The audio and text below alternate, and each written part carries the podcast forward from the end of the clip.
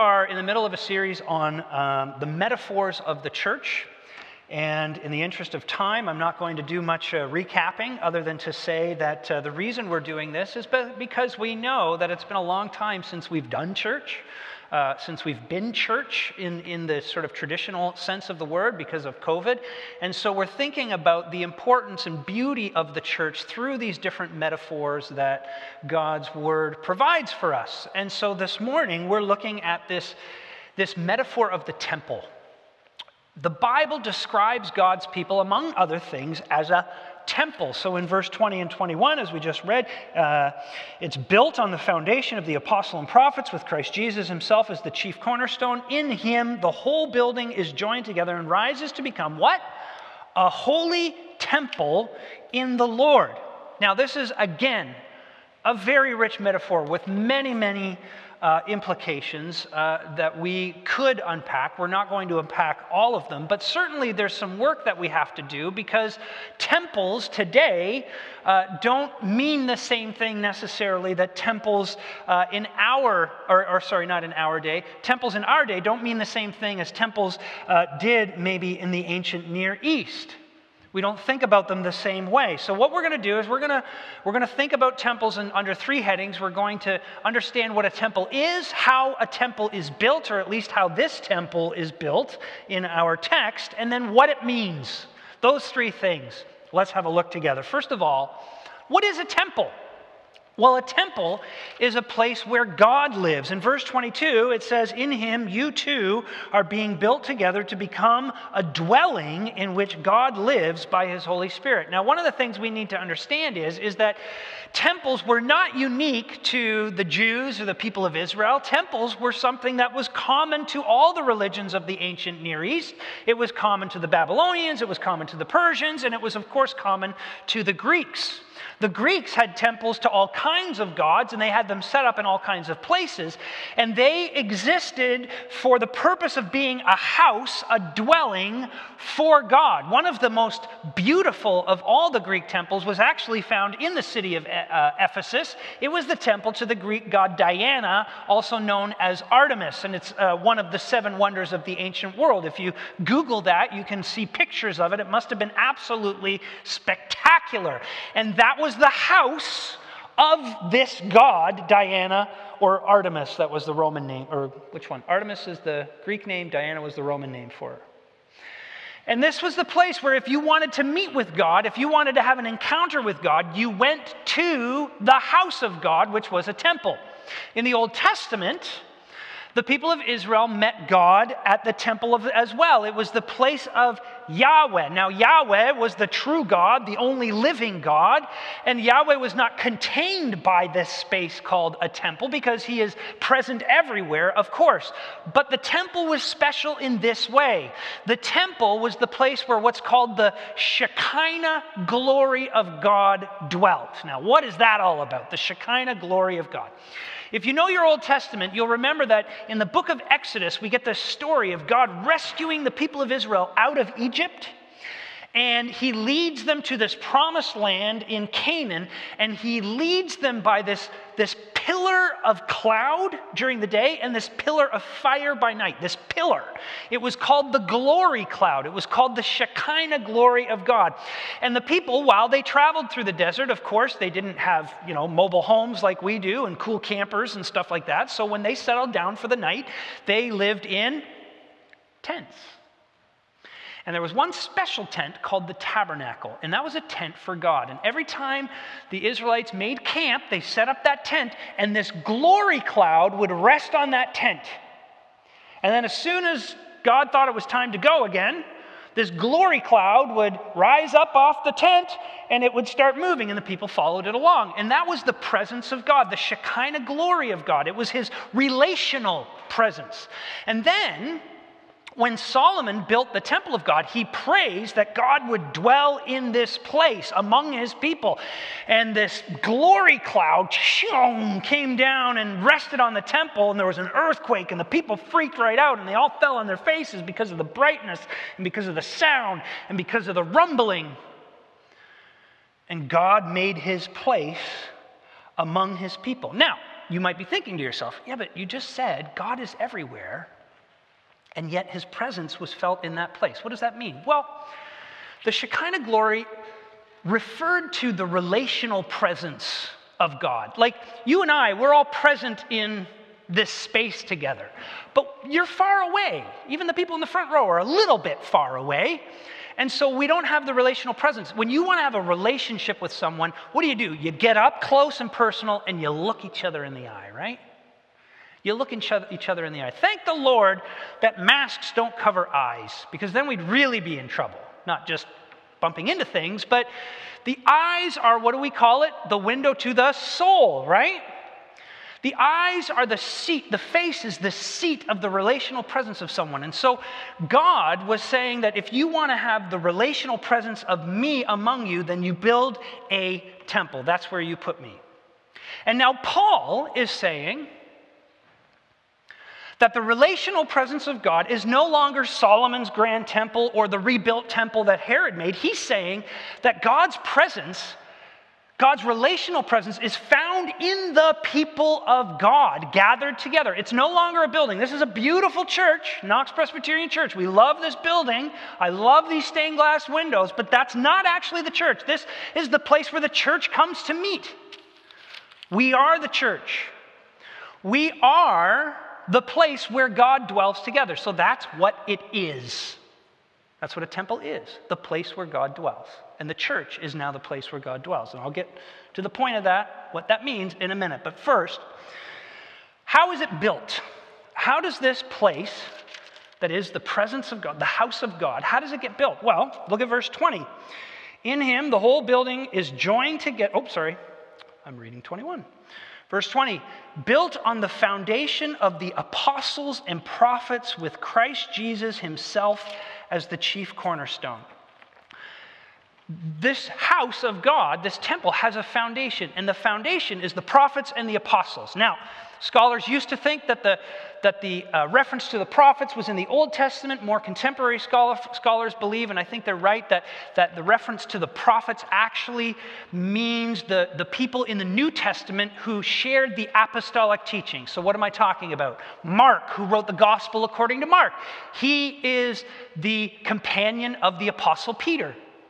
Luke, okay, who wrote the gospel according to Luke, and he also wrote Acts. He was a companion to the apostle Paul. And he, these men wrote down and they proclaimed the message and the story that the apostles taught. And so what Paul is saying here is, is that the message of the New Testament, the gospel, is the foundation of the church. This message that, that we believe as a community that Jesus lived the life we should have lived and that he died the death that we should have died, that he reigns and rules over this universe and he calls all people to put their trust in him and to live lives in obedience to him. That message, we believe, is the foundation of this church. Now, we're not actually at point three, but I can't help but make an application here for a second. You know what this means? This means that our unity as a community, our unity as a community, is founded on the Word of God. Every Christian is under the authority of the Bible, of the Scriptures. And this church is under the authority of the Scriptures. That means that we as a community, we don't put our finger in the air to try to judge which way the wind is blowing, to decide what we believe is right and wrong and true and untrue in our cultural moment. We don't take a poll and ask public opinion and decide, well, the majority thinks that this is how we ought to live, and therefore that is how we're going to live. No, we are under authority of the Word of God that doesn't change when the opinion polls change. That doesn't change when the majority opinion polls change. Without this authority, okay, without this authority, we cannot achieve the kind of unity that this metaphor is actually implying. Think about this. This actually happened to someone I know. They had a house where their foundations started shifting. one corner of their house somehow started sinking. So the foundation started sinking, and the house started sinking in that corner. Now, it wasn't like a sinkhole opened up and they were like sitting in their living room and all of a sudden they went, whoa, ooh, we're leading all this way. It, it, it happened very, very slowly, but it was happening over time that one corner of the house started sinking. And you know how they figured out what was going on? They started seeing cracks in the walls. Because when the salvation, when the foundation starts shifting, it puts stress on the walls, and the walls start to come apart. Look, there's all kinds of debates in the world right now and in the church right now about how to do everything. How do you run a church? What ministries do you do? How do you deal with COVID and the protocols? How do you, how do you handle uh, pressures around uh, sexuality in our culture? How do we deal with racial tensions between uh, different ethnicities? How do we, how do we handle uh, uh, uh, um, the, the, the, the majority's relationship to indigenous peoples?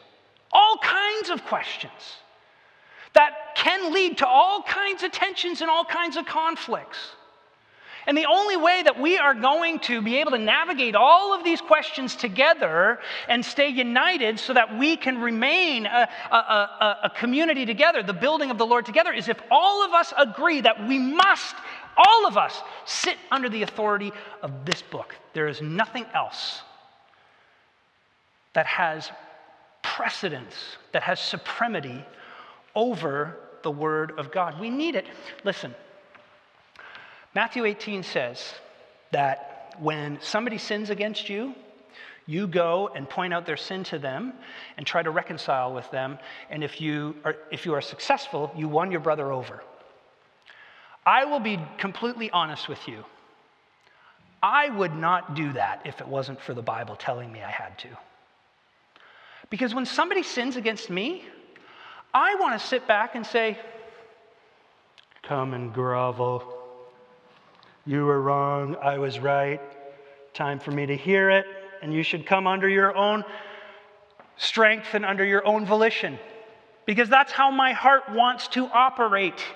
But the Word of God tells me, uh uh-uh, uh, it's your move, Van and Brink. You need to reconcile with that man or that woman because that is the calling of a follower of Jesus Christ we will not be able to maintain relationships that are healthy and whole and, and, and reflect the character of Jesus if we don't all submit together. Okay, that's how it's built. Oh, but that's not all. Here's your, here's your question, okay? How can you trust it, right? Like, it's pretty, I sound like some kind of, you know, medieval fundamentalist the Word of God is what we have to trust and live our lives under, and we live in 21st century. How can you trust that this, this book is even reliable? Well, what does Jesus say? He says that, G, or what does Paul say? He says that Jesus is the chief cornerstone of this building. Well, think about this with me. What is a cornerstone of a building? Today we still have them, but usually what they are is they're, they're some special stone that has, you know, the date that the building was built and, and some inscription on it or something like that. Well, that's, and they're, they're virtually just sort of ceremonial and symbolic.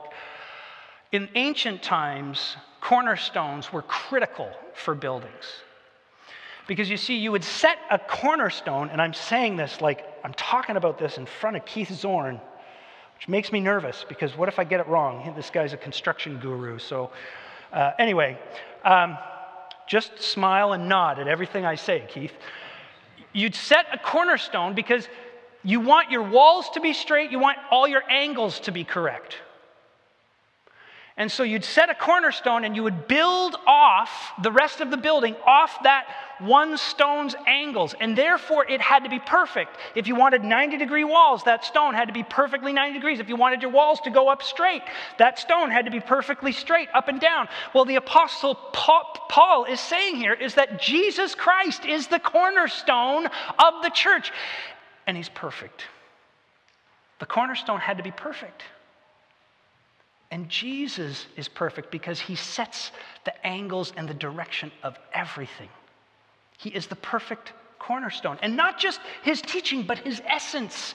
Jesus is the God man. He is God himself come into the world in the person of Jesus Christ. And he is perfect in every way. He lived a perfect life and he, he died a substitutionary death. He died a death in the place of his people, perfectly fulfilling God's justice because of the sin that we have committed against him. Jesus is everything to the church. That's why we talk about Jesus all the time in Grace Valley. He is the one that we love. He is the one that we teach. He is the one that we obey. He is the one that we exalt. He is everything. I hope that one of the things that if you're a guest here and you've come here for a little while and maybe you're starting to wonder what makes this church tick, I hope that something that hits you square between the eyes is that when you leave this place, you think to yourself, man, those people seem like they're obsessed with Jesus. It's Jesus this and Jesus that and Jesus this and Jesus that all the time. Because he's the cornerstone. And it's all of Jesus, by the way. It's not just some of Jesus, it's all of Jesus. You see, more. Uh, more sort of liberal slash progressive communities, they really like what Jesus has to say about social justice and the environment and caring for the poor. And more sort of conservative and traditional communities, they like what Jesus has to say about things like abortion and family and evangelism. But if we're a truly Jesus centered community, we take all of what he has to say and what he calls us to do. Not 90%, not 95%, 100%. And so I hope that another thing you will discover about Grace Valley is they don't fit categories very well. They seem kind of liberal because they're all about safe families and caring for the poor and the marginalized, and that's such a big deal for them. Yeah, but then that guy stands up and he rants and raves about the Bible as the Word of God, so they sound kind of like a, a conservative community. I, don't, I hope they don't, I hope we never fit the categories. Because Jesus is our cornerstone. And note also, one more part to the building. Look at verse 22. In him, you too are being built together to become a dwelling in which God lives by his Spirit. You know, we saw it earlier as part of our liturgy. Peter, in 1 Peter 2, he says that you and I, as living stones, are being built together as a temple to the Lord. You and I are part of this building. Now let's think about this. Peter, Paul both talk about us as stones, not bricks. Could have used bricks. Use stones instead. Why? Bricks are uniform, right? And they're manufactured, and they're all exactly the same. Stones are they come in different shapes and sizes they come in different mixes you know when even if you have stone of the same type you know one stone will have a little more, more minerals in it of some type than another so they're they're unique and they're different. And then the craftsman picks a stone he chooses a stone and he says i'm going to put it in that spot and then what does he do? He takes out a chisel and he starts chiseling it to get it to fit in that spot but it's still the unique stone. Part of the building but still a unique stone Think about the, the, what this metaphor is saying. I know I'm drifting into point three, but it's okay. It means that you are all unique. Every single person in this place, we are unique. We are a unique stone of God. And so when you become part of the church, I hope you don't think that you're supposed to lose yourself here. You're not being assimilated into the Borg, okay? You're not. But you are being incorporated into God's temple. There's a pile of stones, and God sees you in that pile, and He picks you out, and He says, I want to put you right here. Every single one of us. The Zorns didn't come here by accident. We live in a world that thinks that everything is just by chance, and we look back and we say, wow, what a coincidence. But in reality, God has seen them from beginning of time, and He has said, I am going to take these stones and I'm going to put them in Grace Valley Church because they are unique people made in a unique way with unique gift sets and gift matrix and all that kind of stuff. And I'm going to unleash them for the betterment of that community and for them and for my kingdom right here in Dundas. That's how significant membership actually is. But realize something, and they mentioned this a little bit in their testimony, didn't they? God's going to chisel you. He's going to chisel you to fit. He's going to knock off the rough edges. And He's going to do that with trouble and with affliction and with hardship and with sorrow so that you can be useful in His temple. We're being built together. We're being built together, the Apostle Paul says. And now we're really moving into point three. Now we're really thinking about what it means. I just gave you the first taste of what it means, but, but let's think about a couple of other things, what this metaphor means. First of all, it gives us insight into our relationship with God. You know, in this passage, there are three metaphors that Paul mentions, right? He says that we're citizens, so we're citizens of God's kingdom, so God is our king. And then it also says that, that we are people in God's household. We're members of his household, and we're going to talk more about that in, in, in, in, the coming weeks. But it means that we're children of our Heavenly Father. And then he talks about how we are stones in the temple. And in fact, what you see here is an increasing, Paul is piling up metaphors to show with an increasing intensity the intimacy of our relationship with God. See, a king can dwell among his citizens, but he can't actually indwell his citizens. And a father can indwell his, his, his sons and daughters, but he, uh, sorry, no, a father can dwell with his sons and daughters, but he can't actually indwell his sons and daughters. But here we see that God actually indwells his people. He is within us in this mysterious way and he indwells us permanently. You see, in the Old Testament, remember what I said the presence of God in the temple, he would come down with his glory? Well, his glory would be present in what's called the holiest place of the temple. It's this one little spot inside the whole temple where the people were not allowed to go. Once a year, on the Day of Atonement, the high priest could go in there and be in the relational presence of God, and that was it. And Paul, Pete, Paul, yeah, Paul is saying that you and I, we have God's presence among us because he dwells in us permanently. It is intimacy and permanence. He's actually among us when we are gathered together. I'd like to unpack that a little more, but I have to move on. Second of all, think about this, okay? Now, some of you have shopped for houses before. What do you do when you go looking for a new house? You want to buy a new house, and so you go looking for a house. You get a realtor, and you, you used to go to open houses and stuff like that. Now you go looking for a house. Just a second.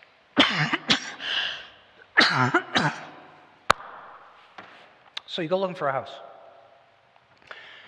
And you walk up to the house and you look it over. And what's the question you're trying to ask yourself? Does this place fit me? I got to get my water, just a second.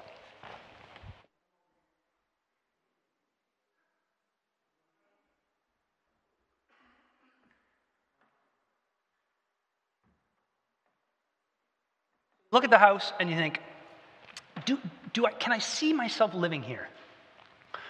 Can I see myself with my family in this space? Does it fit?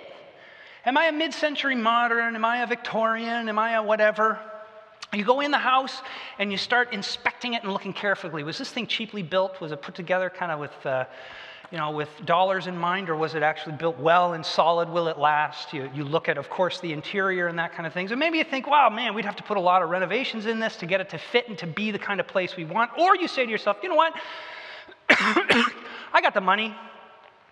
I'm just going to buy a piece of land, build my own house, and then I can have it the way I want it.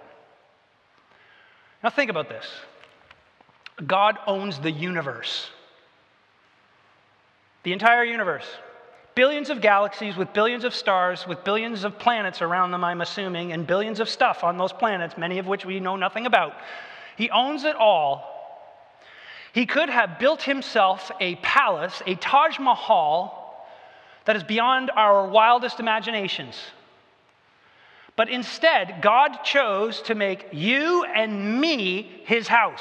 People who forget about him, people who ignore him, People who rebel against him, people who outright defy him at times, people who are so ugly on the inside. And he doesn't say, I'm just going to raze the whole thing and start over. Excuse me. No, he says, I am going to invest and I am going to renovate them and make them into the house that I want it to be. But here's the point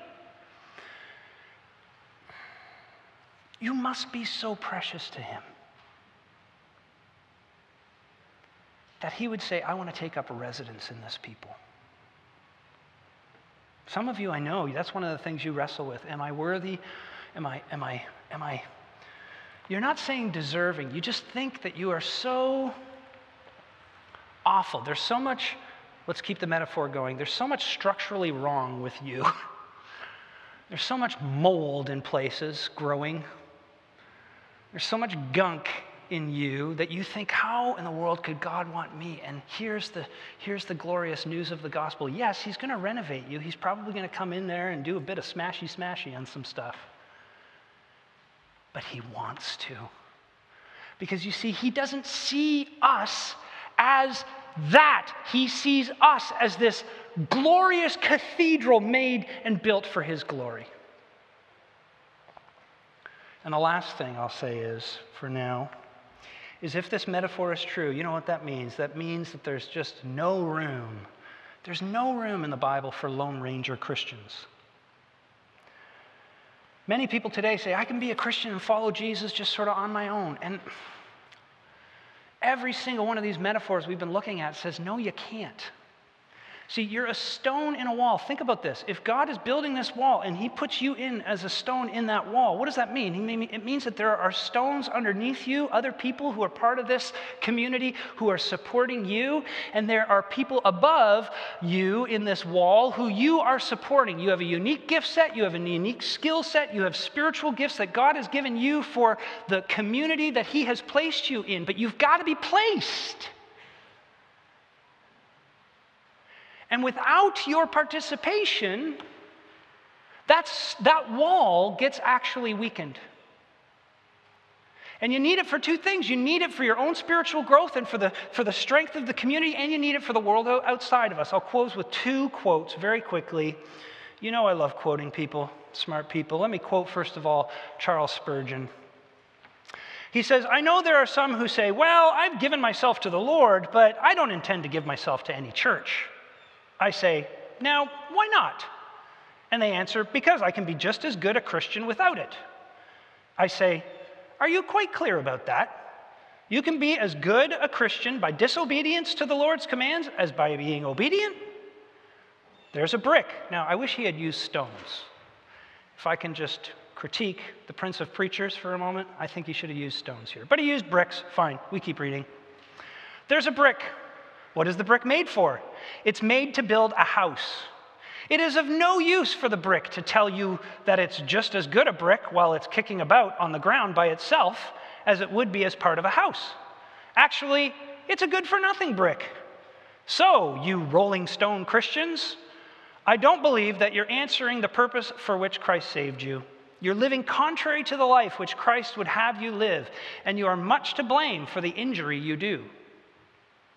That's Charles Spurgeon. And he's talking about the injury you do to yourself and you do to the community when you're not fully invested in it. But then there's the other side, which is the witness to the world. I wish I had the time to talk to you about how this amazing metaphor speaks to the human need to be part of a whole that is bigger than ourselves. You don't have to be a Christian to believe this. Philosophers down through the ages, many public commentators today are talking about the loss of the grand narrative and about how human beings long for a story in which they are part of a story that is bigger than them. And when we are in the community of Christ, when we are part of his temple, we are part of a story that is bigger than us, and it speaks volumes to the church. Francis Schaeffer, Schaeffer, Schaeffer, Francis Schaeffer, great uh, scholar from the 20th century, he said, Our relationship with each other is the criterion the world uses to ju- judge whether our message is truthful. Christian community is the final apologetic. Just by our being a community and letting people know that we are part of a community, a community that, as we've said in the past, is founded on the values of the kingdom of Christ. In, in being part of that and allowing others to peek into that, we are an apologetic. We are a defense of the truth of the gospel because here you find a people, Lord willing, I hope, who are so united under the banner of Jesus Christ that we can weather any division that may rise up. We can love one another in a way that defies logic to a world that is so out for itself. I'm going to stop there. Let's pray. Father, we have not given justice to your beautiful metaphor that you give us of the church as a temple. But you have given us a taste of, of the implications of it. And our prayer is, Father, that we would stand in awe of it and, and glory in it and be encouraged in our hearts to, to be part of it. We thank you that you have made each and one, every one of us the way we are to be used in your kingdom, to be used as part of your temple, to bring you glory as we display your beauty to this world. Thank you that we are in this place, right in this neighborhood, proclaiming Jesus as Lord in Dundas, in southern Ontario, to the world and inviting others to participate in it. Bless our efforts as we do that. And may we always do it in humble, humble faith that you will bless us, not because we are so great and so worthy, but because we have been chosen to do this work here. In your Son's name we pray. Amen.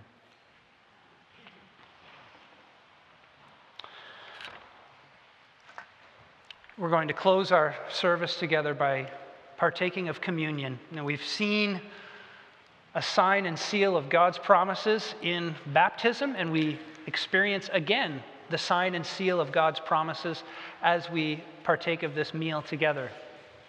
And if you are here this afternoon and you love Jesus, you have made yourself part of a worshiping community, you've done something like the Zorns have done to declare to the world that you are the Lord's, then we invite you to join us around this table and to be fed by Him. And if you're in a situation where you've not done that, uh, perhaps because you haven't had time, I don't know, or maybe because you're unsure of, of what's, what it would mean for you to make such a big step of commitment to Christ. Or maybe uh, because you know that there are things in your lives that you don't want to lay down and you don't want to give them up for Jesus, then we just encourage you to keep the elements, you can slip them in your pocket, but don't partake because Paul says that whenever we eat this, drink, eat this bread and drink this cup, we proclaim the Lord's death until he comes. And you won't be able to do that with integrity, and we don't want you, we don't want to make a liar out of you. But please talk to me after the service, or talk to Mark, our uh, pastoral intern, or talk to Keith, our other pastoral intern. And we'd love to discuss what it would look like for you to be able to eat this bread and drink this cup at some point. Our Lord Jesus, on the, on the night he was betrayed, he took bread and he gave thanks and he offered it to his friends in that upper room so long ago, and he offers it to you, his friends in this room. He says, This is my body, it is given for you. Do this in remembrance of me. And in the same way, after dinner, he took a cup and he gave thanks, and he offered it to his friends in that room, as he has faithfully offered it to his friends down through the centuries and does right now to you here in this room. He says, Drink from it, all of you. This is my blood of the covenant, which is poured out for many for the forgiveness of sins. These are the gifts of God for the people of God. The body of Christ given for you.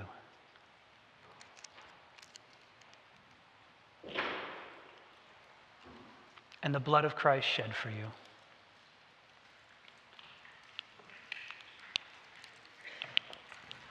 We're going to stand and sing our closing song together. let me say these words of praise as you, as you do that. Praise the Lord, O my soul, and all my inmost being, praise his holy name. Praise the Lord, O my soul, and forget not all his benefits, who forgives all your sins and heals all your diseases, who redeems your life from the pit and crowns you with love and compassion. Let's stand and sing together.